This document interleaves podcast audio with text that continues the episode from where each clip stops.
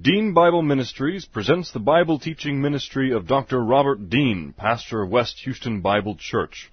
These and other Bible lessons are available from www.deanbible.org. Now let's listen to our lesson from God's Word, the Bible.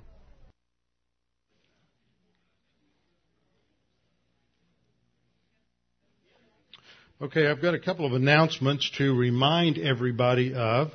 Make sure you get these on your calendar. There will not be Bible class Thursday night this week because it's Thanksgiving.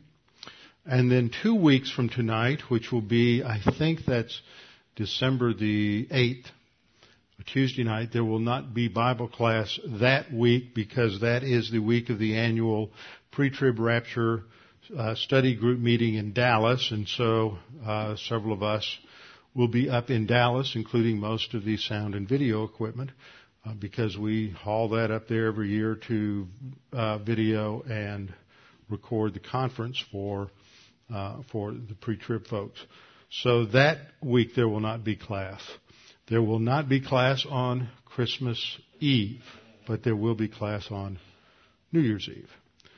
So that should pretty much keep you scheduled. We'll have that in the cal. All of that will be in the calendar that comes out in the December uh, December bulletin. Also, were there any more? Did all the financial statements go out? Okay. All right. Before we get started, let's have a word of prayer.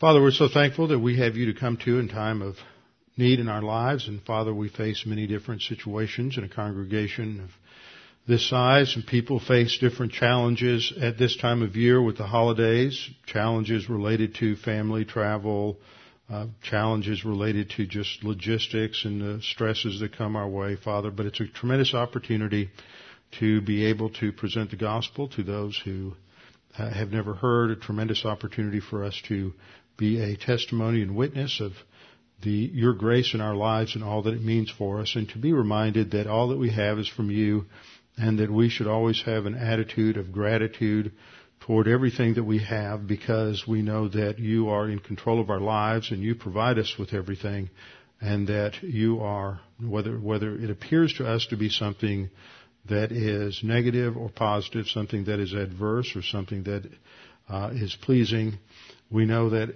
everything works together for good to those who love God, to those who are called according to uh, your purpose. So, Father, we pray that you would enable us to be a solid testimony of your grace, your love, and that we might fulfill our, the, the purpose you have for us in our life. We pray this in Christ's name. Amen.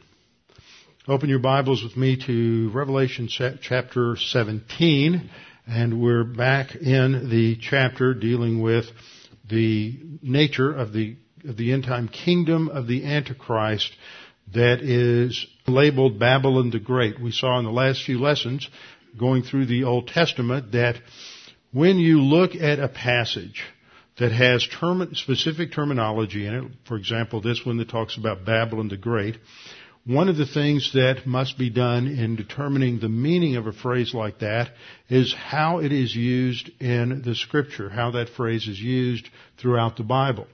And what we have in the scripture is a consistent pattern from the time of Genesis 11 and the construction of the Tower of Babel in the plain of Shinar through the passages we studied in Isaiah uh, 13 and 14, Jeremiah 50, 51, Zechariah 5, that these, these chapters all view Babylon as being a literal location on the Euphrates River. Furthermore, as we have studied in uh, in Revelation so far, we've seen that in the um, uh, sixth trumpet judgment, there's the release of this 200 million man or demon army from underneath the Euphrates. The Euphrates was the eastern border for the land that God had promised to Abraham, Isaac, and Jacob. It's the eastern border of the promised land, and that is where Babylon is located on the Euphrates River. Furthermore, we've seen in the bowl judgments that the Euphrates River dries up so that the kings of the east are able to come across in their invasion of the land, invasion of Israel all of this terminology is related to that location. If Babylon is to be interpreted uh, with a spiritual or allegorical meaning, in other words, a way that some millennialists have interpreted it to apply to Rome, and that it uh, leaked over as sort of a residual effect into a lot of dispensational uh, dispensational exposition in the last uh, couple of hundred years. They still have there's still those who believe that uh, Babylon in 17 and Revelation 17 and 18 is not literal Babylon, but really is just a code word for Rome. But there's no basis for arguing that. And it's interesting how we have a lot of people, of course, here, there, and around the world that listen in on to Bible classes, either MP3s or videos, or they listen to the live streaming. And I've had more emails. It hasn't been a lot of emails, but anything would be more. Uh, a lot of emails of questions related to Babylon. Could this really be th- this place or that place or whatever? No, it, it is the for to, to apply to this passage the same rule of interpretation that we apply to every other passage of scripture. This means that the historic site of Babylon in, on the Euphrates River in Iraq on the plain of Shinar must be the location of this Babylon. We may not see how it is going to be resurrected. We may not understand how that is going to be brought about in the plan of God because it just doesn't look like that can happen right now, but that's not how we interpret scripture. So there seems to be a pattern throughout scripture of a prophecy of a complete and total destruction of Babylon that will leave the place completely uninhabitable forever. And that has not been fulfilled yet. And so we must understand these scriptures literally and recognize that this is referring to something yet future as the seat of economic and religious power for the kingdom that is developed by the Antichrist uh, during the end time.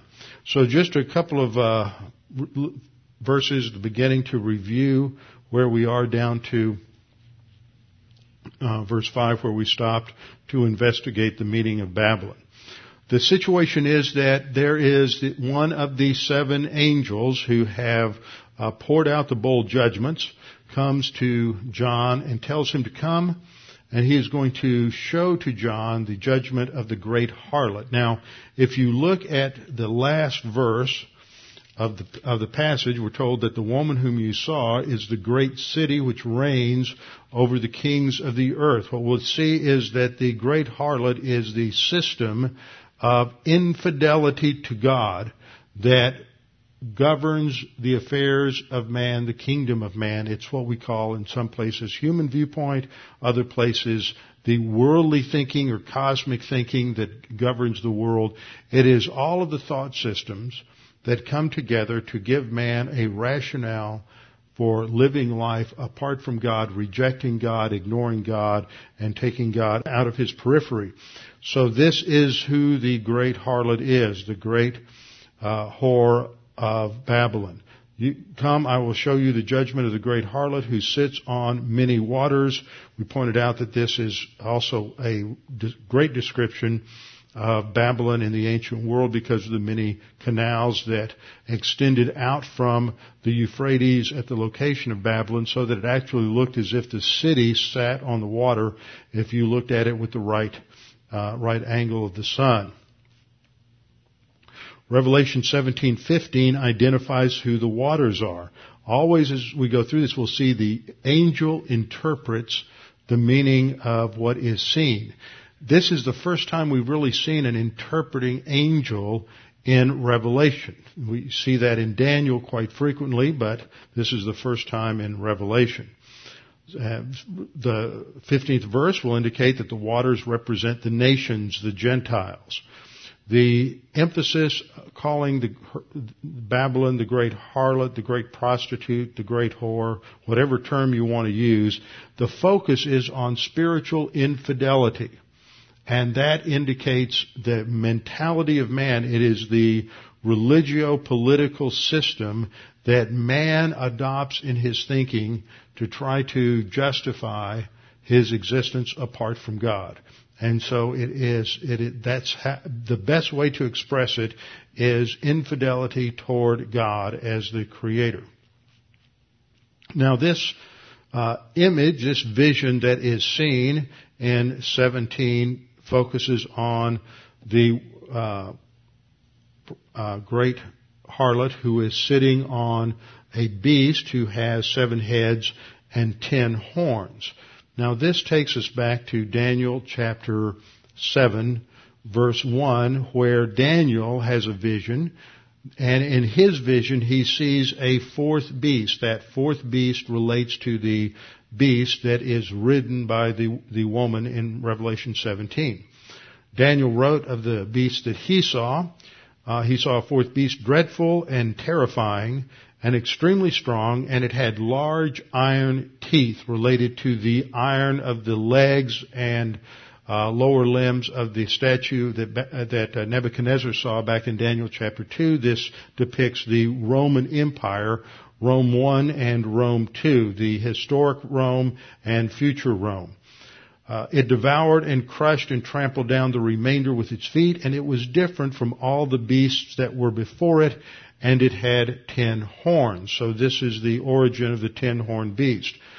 Uh, so as we go through Revelation 17, uh, 1 and now 17.2 that it is the great harlot with whom the kings of the earth committed acts of immorality, and those who dwell on the earth were made drunk with the wine of her immorality. And so this again introduces a term that's important to understand in this passage. Those who dwell on the earth. This phrase is used numerous times in Revelation, and it refers to those who have an earthbound view of reality. They have rejected what God has revealed. They have rejected God. They do not have a divine perspective on anything, only a finite human perspective, and these will never be saved. These are those who dwell on the earth are those who will never trust in Christ at all, no matter what God does. There are many, it's not a term that's equivalent to unbelievers because there are going, going to be many unbelievers during the tribulation period who become believers. But this refers to those unbelievers during the tribulation period who never become believers. They are earthbound in their thinking and they're characterized because they have over imbibed in the infidelity, that is the unfaithfulness to God, that characterizes the thinking of the great harlot. In verse 3 we read, And he carried me away in the spirit into a wilderness, and I saw a woman sitting on a scarlet beast, full of blasphemous names, having seven heads and ten horns. Just correlating the, all of these passages together. So the beast in Revelation 17:3 represents a kingdom, not the king. Some places it gets hard, it's hard to tell the difference when John is writing whether he's talking about the king or the kingdom. And in some places there's a, such a close connection between the king and the kingdom that they're those two ideas are used interchangeably, but not in this particular passage. So the beast here represents the kingdom that is uh, under the influence of the great harlot. It's described as having seven heads and ten horns. This same depiction is given in Revelation chapter 12, 3, in relationship to the great red dragon who's identified in that chapter as Satan, the serpent. Uh, then another sign appeared in heaven, and behold, a great red dragon having seven horns, or seven heads and ten horns, and on his heads were seven diadems. Now remember, and someday maybe I'll get this figured out, but in 12.3, the diadems are on the seven heads. In the next description, the diadems are going to be on the ten horns. And then uh, there's going to be some other, other distinctions or uh, differences as well.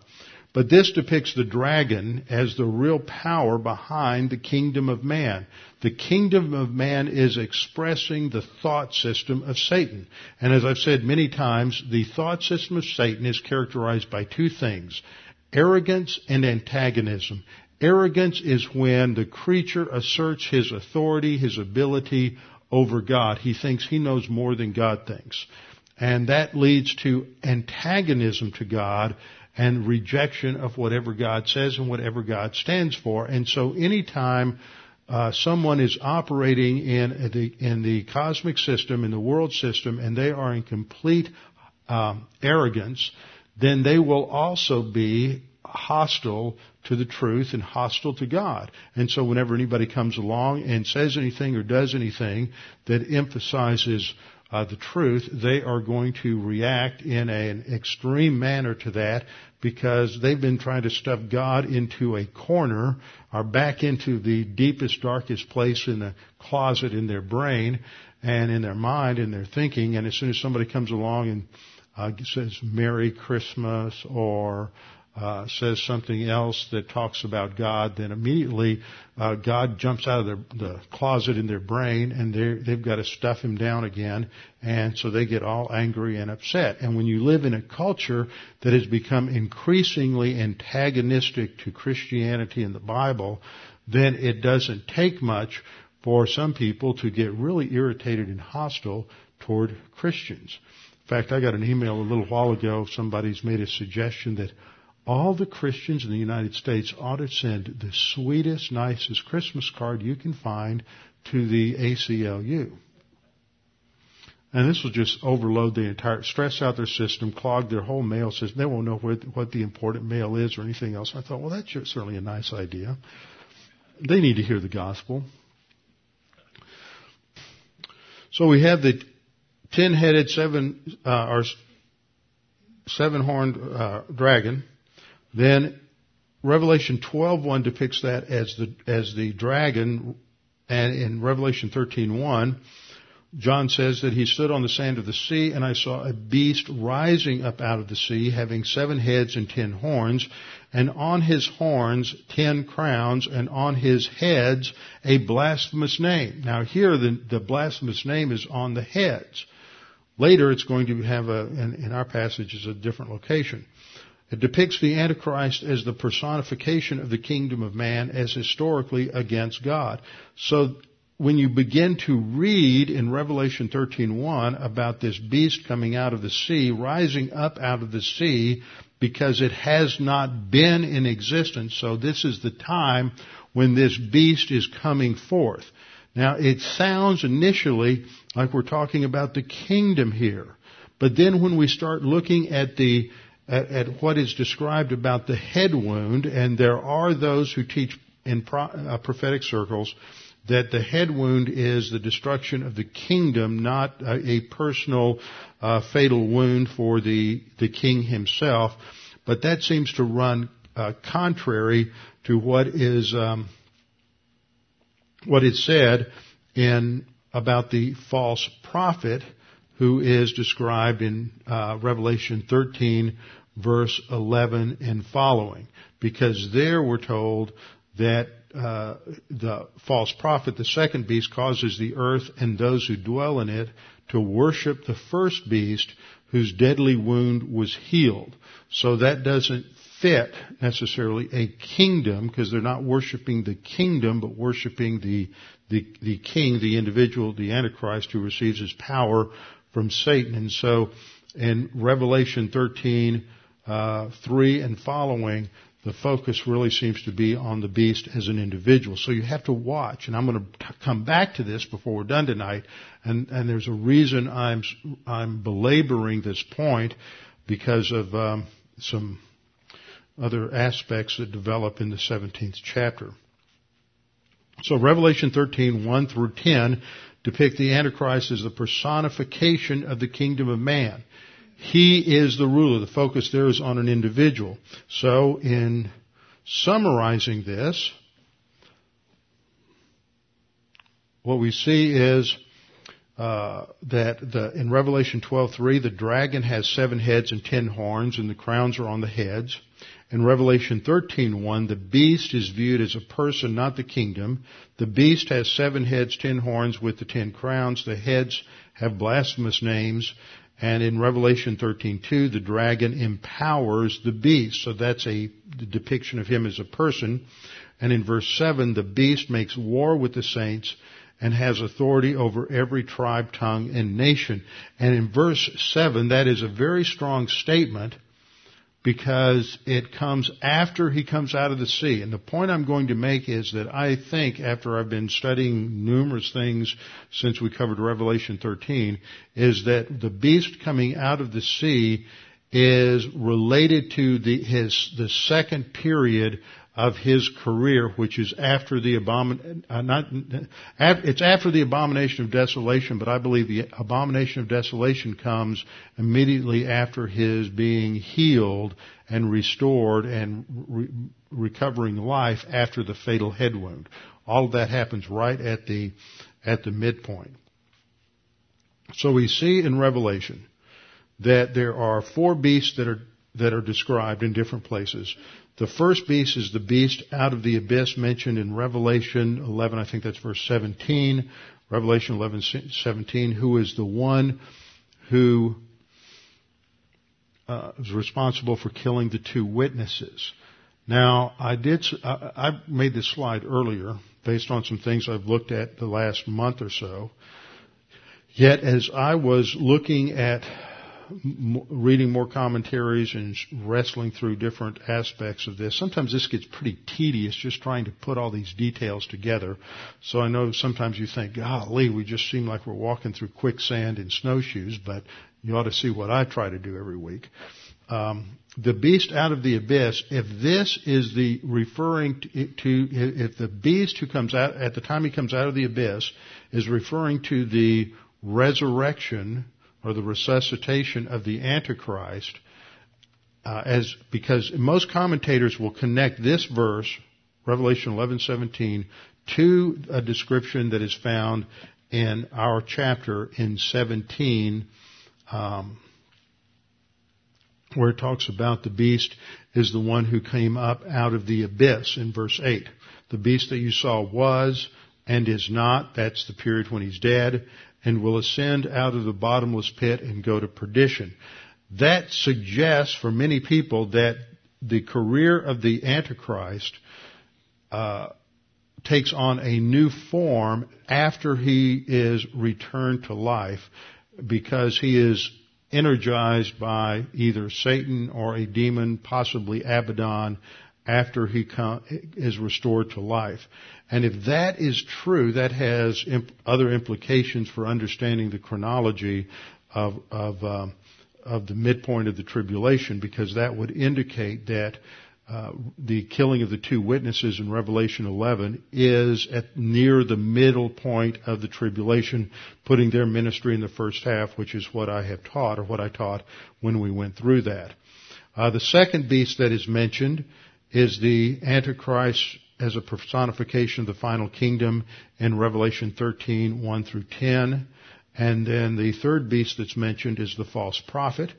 Uh, and he's mentioned in Revelation uh, 13, 11 to the uh, end of the chapter, which would be verse 18, Revelation uh, 13, 11 to 18. And then the fourth beast that's mentioned is the scarlet beast with the seven heads and ten horns, which represents the kingdom, not the individual, in Revelation chapter 17.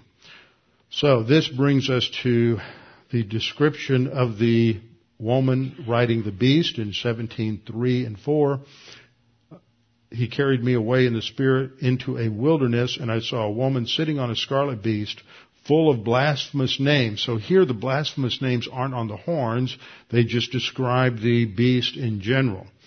Having seven heads and ten horns, the woman is arrayed in purple and scarlet, which indicates wealth, power, authority, prestige, uh, royalty, and adorned with gold and precious stones and pearls, having in her hand a golden cup full of abominations and the filthiness of her fornication. Now the term abomination in scripture is almost always associated with idolatry, and the filthiness of her fornication reinforces the infidelity of her religious uh, loyalty. So this is further explained within the passage in Revelation 17 verse 12. So we, you can draw a connection line between Revelation 17:3 and Revelation 17:12, where the interpreting angel tells John The ten horns which you saw are ten kings who have received no kingdom as yet. That indicates it's yet future from John's time. But they receive authority for one hour, that's an idiom for a short time, for one hour as kings with the beast. So the ten kings are distinct from the beast again. We saw the same thing in Daniel, that there were the ten, king, the ten horns, and then a little horn came up. This is in Daniel chapter 7. A little horn came up and rips out three of the original ten from their root, indicating a, a powerful takeover or dominance, and then he forms his kingdom out of that. So it helps us to understand that chronology a little bit. In our contemporary world, the woman riding the beast is a symbol that has been picked up by uh, the European Union. I am not saying when I'm making these references that the EU is the fulfillment of this prophecy.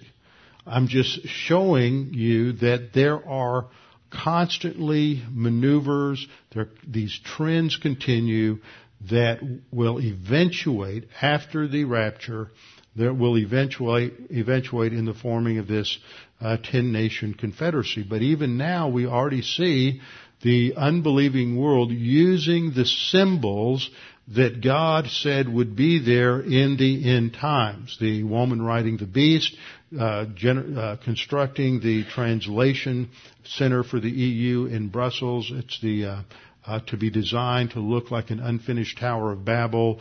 All of these kinds of things just continue to push us toward the kind of environment, a political scene that is expressed uh, in, in Revelation and described as part of the end times. Revelation 17:5 said that on her forehead there is a name, uh, Mystery Babylon the Great, the mother of harlots and of the abominations of the earth. This is the source of all infidelity toward God.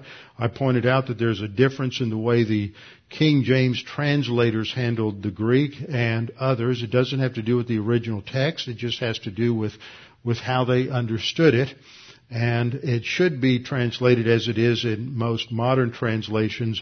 The mystery is not part of the title. Everywhere else in, in the scripture where you have Babylon the Great mentioned, it is alone. It's not mystery Babylon. It is just Babylon the Great as seen in Revelation 14:8, 16:19, and 18:2. And so there is something mysterious that will be revealed about Babylon. The term mysterion indicates something that's previously unknown or unrevealed. And so this sign being on her forehead indicates that it says something about her intrinsic character. And I pointed out that the unrevealed matter is that her intrinsic character and identity is not going to be known except by divine revelation the world is going to fall in love with her. They're going to think that this is the most wonderful kingdom and political system that has ever existed. But that is not the case. Revelation 17, 7 and 8 is going to define what this mystery is for us a little further.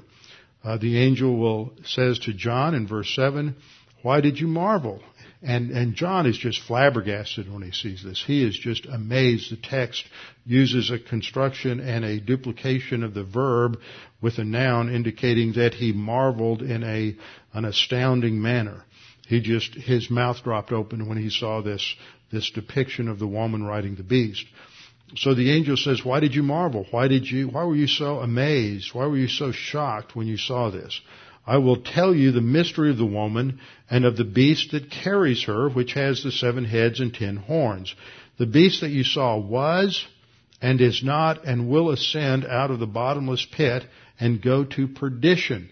That word for perdition is the same word used of, of, describing Judas as the son of perdition, and it's a form of the word that is used of those who perish in John 3:16 who do not believe in Jesus Christ as the Lord. So it is a picture of those who are sent to the lake of fire for eternity.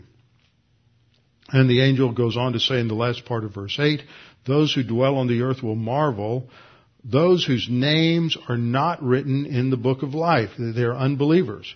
Uh, they're not written in the book of life from the foundation of the world when they see the beast that was and is not and yet is. So we have the future revival of the old Babylonian system as an interconnected political, social, economic, and religious system. They all come together. It expresses, it is the finest expression of human rebellious thought ever to exist in history. And they will have their golden age for an extremely short period of time. So then we get into new territory here in verse 6 where John says, I saw the woman drunk with the blood of the saints and with the blood of the martyrs of Jesus. Now the word saints doesn't indicate necessarily church age believers. A saint is a sanctified one. It refers to any believers. You always have to say which saints. In the Old Testament, there were saints who were part of Israel. They were believers in the Old Testament. Then in the church age, there are saints in the church age. These are believers in the Lord Jesus Christ during the church age. Then there are tribulation saints. The word saint itself simply indicates a believer. It doesn't have a, a, a specific time reference associated with it. So there is a, a double reference here in the sense that they're called the, the saints and then they're called the martyrs of Jesus. So the woman is drunk with the blood of the saints. She has just, she, this is just, depicts the fact that she thinks that, or the world system thinks that victory is at hand. The, these Christians will be destroyed. We have finally won and the, these Christians have lost. And so John says, when I saw her, I marveled with great amazement. I was just blown away. He is amazed with great amazement. He wonders with great wonder, the text says. And these, uh, being drunk, the woman being drunk with the blood of the saints indicates how the kingdom at the end time is going to make an enemy out of anyone who is a believer in the Lord Jesus Christ and seek to completely destroy them and to execute and murder anyone who is a Christian. We saw this indicated in the uh, seal judgments in Revelation chapter 6 that there is a large group of martyrs that will be in heaven under the altar in Revelation 6, 10, and 11. And then in Revelation 13:5, we're told that the uh, 13:15 rather that the false prophet, the second beast, is granted power to give breath to the image of the beast, that the image of the beast should both speak and cause as many as would not worship the image of the beast to be killed. And so there will be uh, hit squads going out to kill and execute on the spot anyone who doesn't have the visible mark of the beast on them. Then in Revelation 16:6, we read that for they have shed the blood of saints and prophets, and you have given them blood to drink. That is, the you is talking to the uh, kingdom, the the earth dwellers, for it is their just due. So, or excuse me, it's talking to God. You have given them blood to drink, as God is pouring out justice upon them, and uh, the earth dwellers are beginning to uh, be destroyed in divine judgment, the wrath of God in Revelation chapter 16. Then we come to verse 7. The angel saying to John, why did you marvel? So here the angel is going to uh, explain the mystery of the woman and the beast, the seven heads, and the ten horns. So now we're going to get that divine interpretation. First of all, who's the beast? The beast is des- described in verse 8 the beast that you saw was and is not and will ascend out of the bottomless pit and go to perdition. Now, let's stop and think about this verse a minute. What's the time reference here? John is living in 95 AD. So present tense for John in 95 AD would indicate that if the, the, the, beast was, that would mean that the beast would be past tense at, at John's time. Is not would indicate that it didn't exist in John's time. And will ascend would indicate a future uh, uh, uh, resurrection of that kingdom. But that doesn't fit because the kingdom is the fourth, is the second stage of the fourth beast. It's the revived Roman Empire and so the, these tenses must be understood in reference to the time of the tribulation itself. So the angel is speaking from within the, the time framework of the tribulation, saying that the beast that you saw was, it had existence in past time. It is not, that is, there's a period of time up to his, its uh, being revived in the tribulation period, and then it will ascend out of the bottomless pit and go to perdition. At this point, the focus is not on the beast as the kingdom, but now it is shifted to focusing on the beast as the person, the person who personifies the beast, which is the Antichrist. And this is a reference to the fact that, that this beast was and then is not. He lost his life. He had a fatal uh, head wound and then he ascends out of the bottomless pit and will, his destiny is to go to perdition. The point here is that if verse 8 is referring to the career of the Antichrist and his uh, resurrection or resuscitation that occurs when the uh, second beast brings him back to life, then what this shows is that his demon possession, that there's a different aspect to his reign after the midpoint of the tribulation, and he's going to be personally empowered by either some demon or Abaddon, who is the leader of the, those demons that were chained or imprisoned in the abyss, according to uh, Revelation chapter nine, or uh, he is going to be indwelt by Satan, if indeed that's who that uh, person is. I, I take it that he's, it's probably not Satan per se, but is probably this powerful uh, demon that comes out of the abyss. That's the king of those locust kings in um, in Revelation chapter nine. He goes on to say that the interpreting angel goes on to say that those who dwell on the earth will marvel See, they're not going to marvel like John marvels. John marvels. He just shocked at this, what, it, what happens on the earth and the hostility toward God. But the earth dwellers marvel because they are so impressed by the miracle that the king, the beast, has been brought back to life.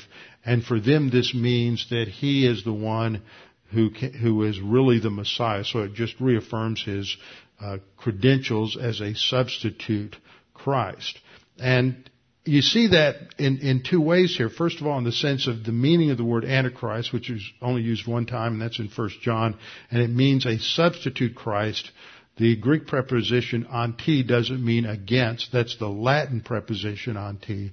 The Greek preposition anti means instead of. He's a substitute Christ. But you see that also in how uh, there's um, this play off of the title for God, God the Father that you see all through Revelation. God the Father is the one who is and who was and who is to come.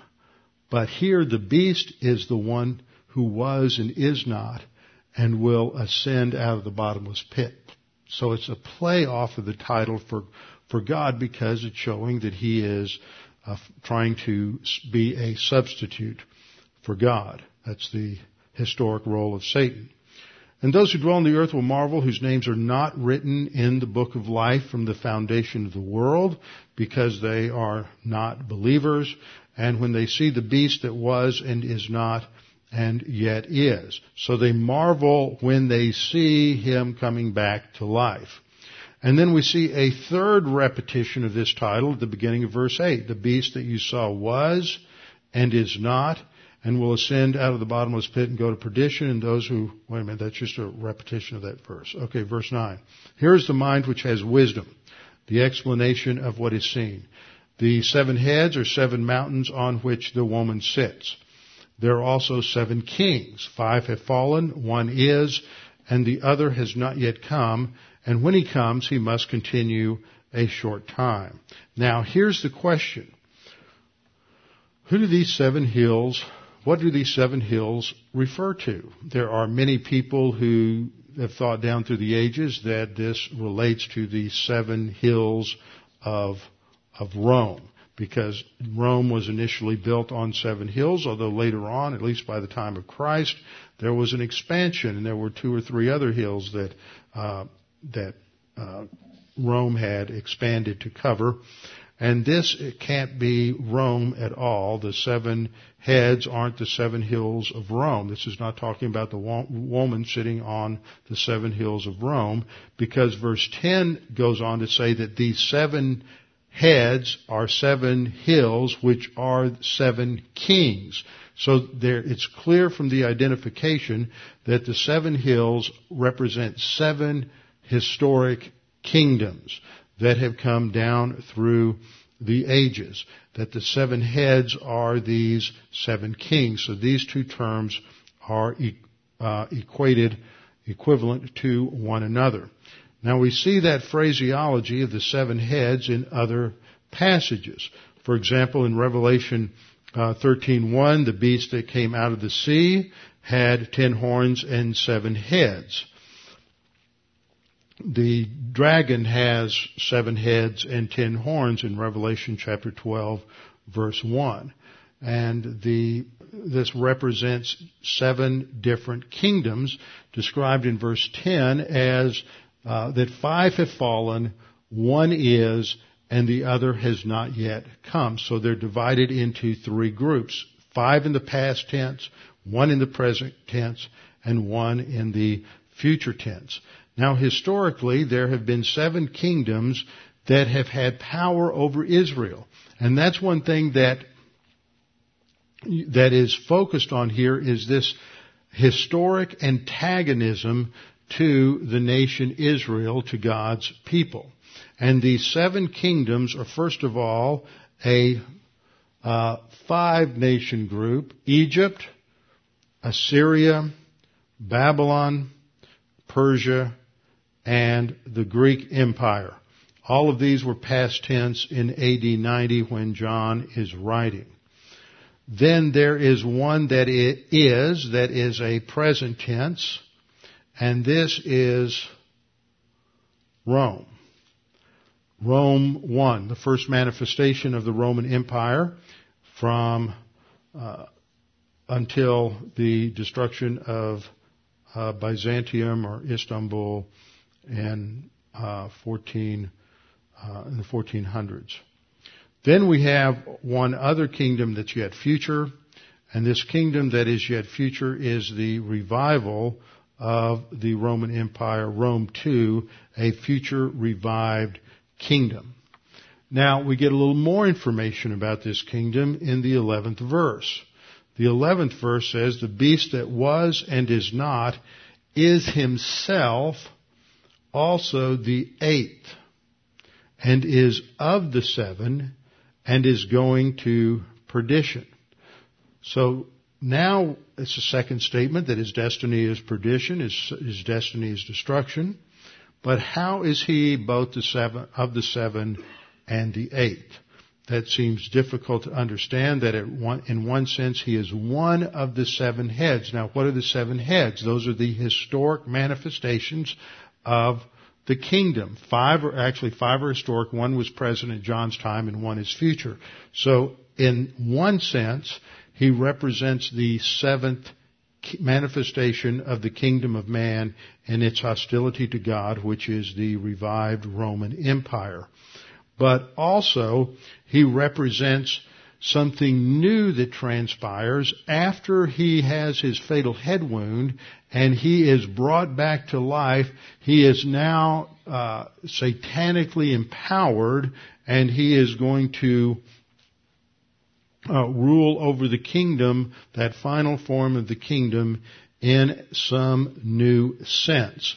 So as one of the seven, the beast is a kingdom, the seventh form, but as the eighth, he is the king of that kingdom who sustains the head wound, uh, seems to die, uh, ascends from the abyss after uh, his wound is healed. But his destiny is uh, the lake of fire. Now in Revelation uh, 17:24 says that as for the ten horns, out of this, um, oh, this is in uh, Daniel chapter 7. Daniel 7, 23 and 24. Uh, as for the ten horns out of this kingdom, ten kings will arise. So that is the revived Roman Empire mentioned by Daniel in Daniel chapter 7. Then verse 24 says, another will arise after them, and he will be different from the previous one. So you see, Daniel says the same thing. That there is this, uh, uh, originally a kingdom with the ten horns, the ten kings, and then there's another one, an eleventh king, that arises after the ten, and he's going to be different, qualitatively different from the previous ones, and he will subdue three kings. This is the little horn of Daniel. And his judgment is mentioned then in verse 26 that he will be judged and his dominion will be taken away and annihilated and destroyed forever. So the little horn in Daniel 7 is the same as the beast in Revelation 13 and is the same as the eighth king in Revelation chapter 11. They're all identified. This is the Antichrist. He has uh, this manifestation. So, verse 12, getting into the final judgment of the of the uh, woman riding the beast. The ten horns which you saw are the ten kings who have received no kingdom as yet. From John's day, it was yet future. But they receive authority for one hour. One hour just indicates a limited time as kings with the beast. Now, as we've gone through this, we've gotten an understanding of what all these symbols, all these images represent. The beast is represents the fourth kingdom, uh, and the king in the end time of that kingdom that was and is not and will ascend from the abyss. The seven heads on the beast represent seven mountains or seven historical uh, manifestations of the kingdom of man. Five that are in the past at the time that John wrote, one that was present when John wrote, one that is yet future. These seven kings represent Egypt, Assyria, Babylon, Persia, Greece, uh, Rome 1 and Rome 2. So that the beast that was and is not is the eighth king, but he comes out of the seven, uh, seven kingdoms, the seven, uh, the seven heads, so he comes out from one of them. The ten horns then equal ten kings that will get their kingdoms in the future. The waters are the peoples, the multitudes, the nations, and, and, tongues. This represents the Gentiles. And then in the last verse, we're going to be told that the woman equals the great city which reigns over the kings of the earth. This is the one, the, something that unifies all of the kingdoms of man. What is it that is that is the same for all these kingdoms, from the ancient Egyptians all the way up to the future revived Roman Empire. What is the one thing that they all have in common? It is their assertion of their power and their ability to make life work apart from God and to bring in a kingdom on earth that is uh, totally independent of God. So we see from this that the woman represents the religious, political, economic philosophy of the cosmic system that unifies all of these different kingdoms down through history. Now when we get into the end times, into the tribulation, verse 13 says that these ten kings, and they are all of one mind, they are unanimous in their support of the Antichrist. They're of one mind and they will give their power and their authority to the beast. He is going to be such a powerful, charismatic figure that they are going to just indiscriminately give over to him all of their power, all of their authority, and let him rule the world. And as part of that, then, they are going to be uh, in complete antagonism to all form, all Christians and Christianity in the end times. They will make war with the Lamb, with the Lord Jesus Christ. And the, this is just a summary verse in verse 14. The Lamb will overcome them because He is the Lord of Lords and King of Kings. And those who are with him. So the Lamb will overcome them and those who are with him, and they are called chosen and faithful. These are titles related to every believer.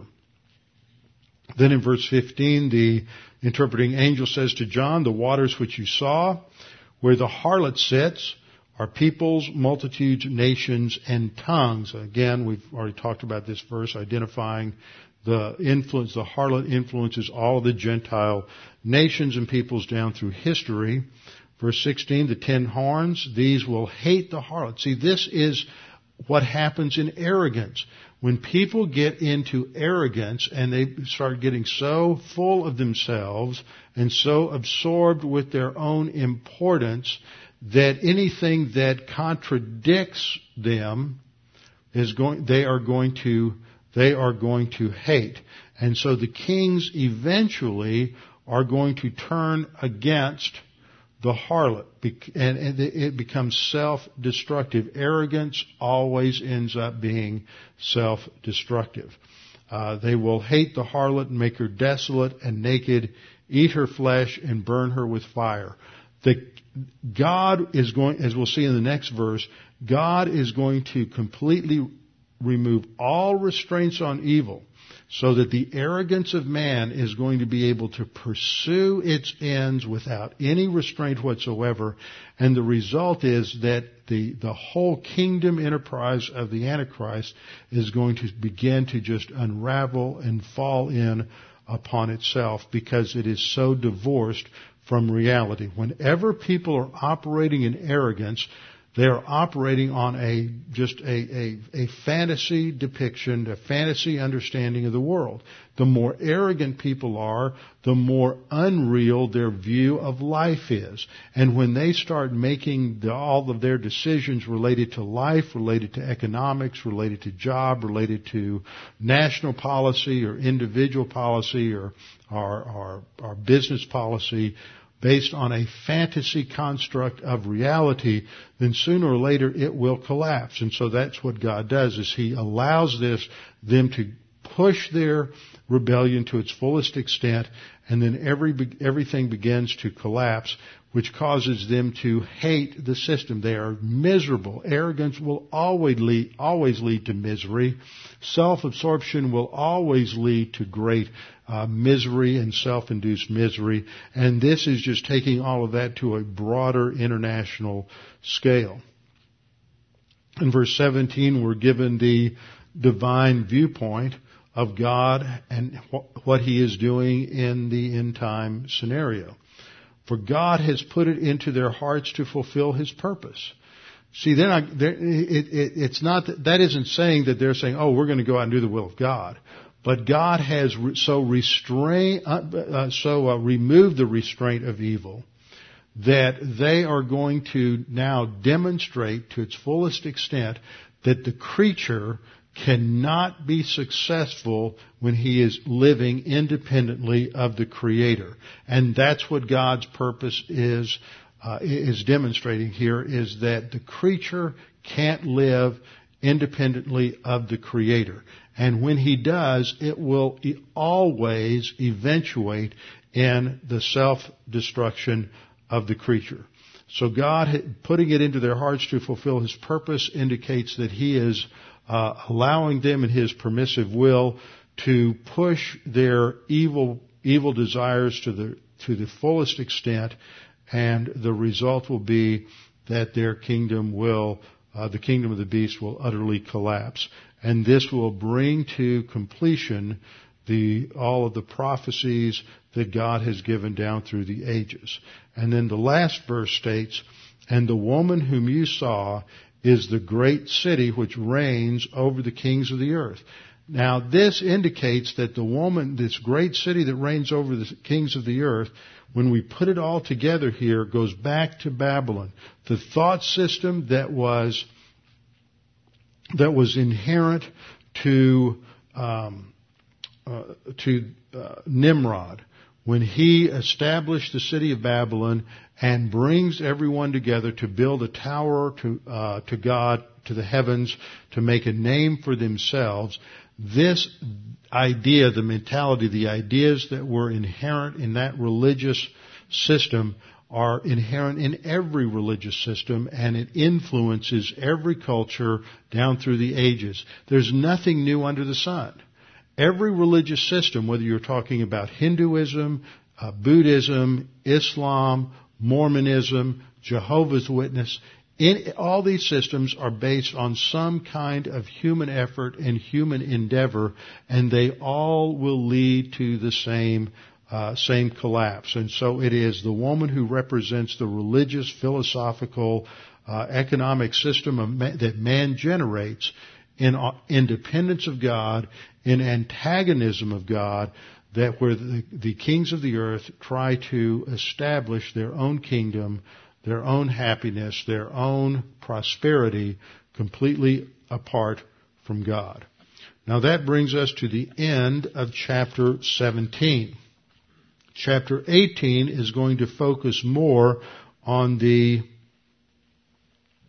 uh, collapse, the economics, uh, the collapse of the economics of the uh, Babylonian system in the end times, and bring us down to the conclusion of its destruction. So 17 and 18 are giving us a more detailed uh, image, detailed vision of what happens at the end times just as the whole Armageddon battle is about to unfold. And the focus is on the total economic collapse that will come. Babylon collapses, verse 2. In verse 11, the merchants of the earth will weep and mourn over her, for no one buys their merchandise anymore. So this will be the stock market collapse of all stock market collapses. And then Jesus comes back. So let's bow our heads, close in prayer, and we'll get to that next time. Father, thank you for this opportunity to study your word, that we see that evil, though it is running its course, and often we question why you allow these things to happen, that there really is a purpose. You understand all of the data. You understand all of the things that are going on in our lives and in the uh, history of the world. And you are working all of these things out for a purpose in order to demonstrate your righteousness and your justice and your love. And so evil must run its course for a time, and in the end times it will be completely unrestrained. But in the end you will demonstrate the eternal principle of the angelic conflict, which is that the creature cannot find any measure of success or happiness or meaning in life apart from a relationship of dependence upon you as our creator. Father, we pray you would challenge us with the things we studied uh, this evening. We pray this in Christ's name. Amen.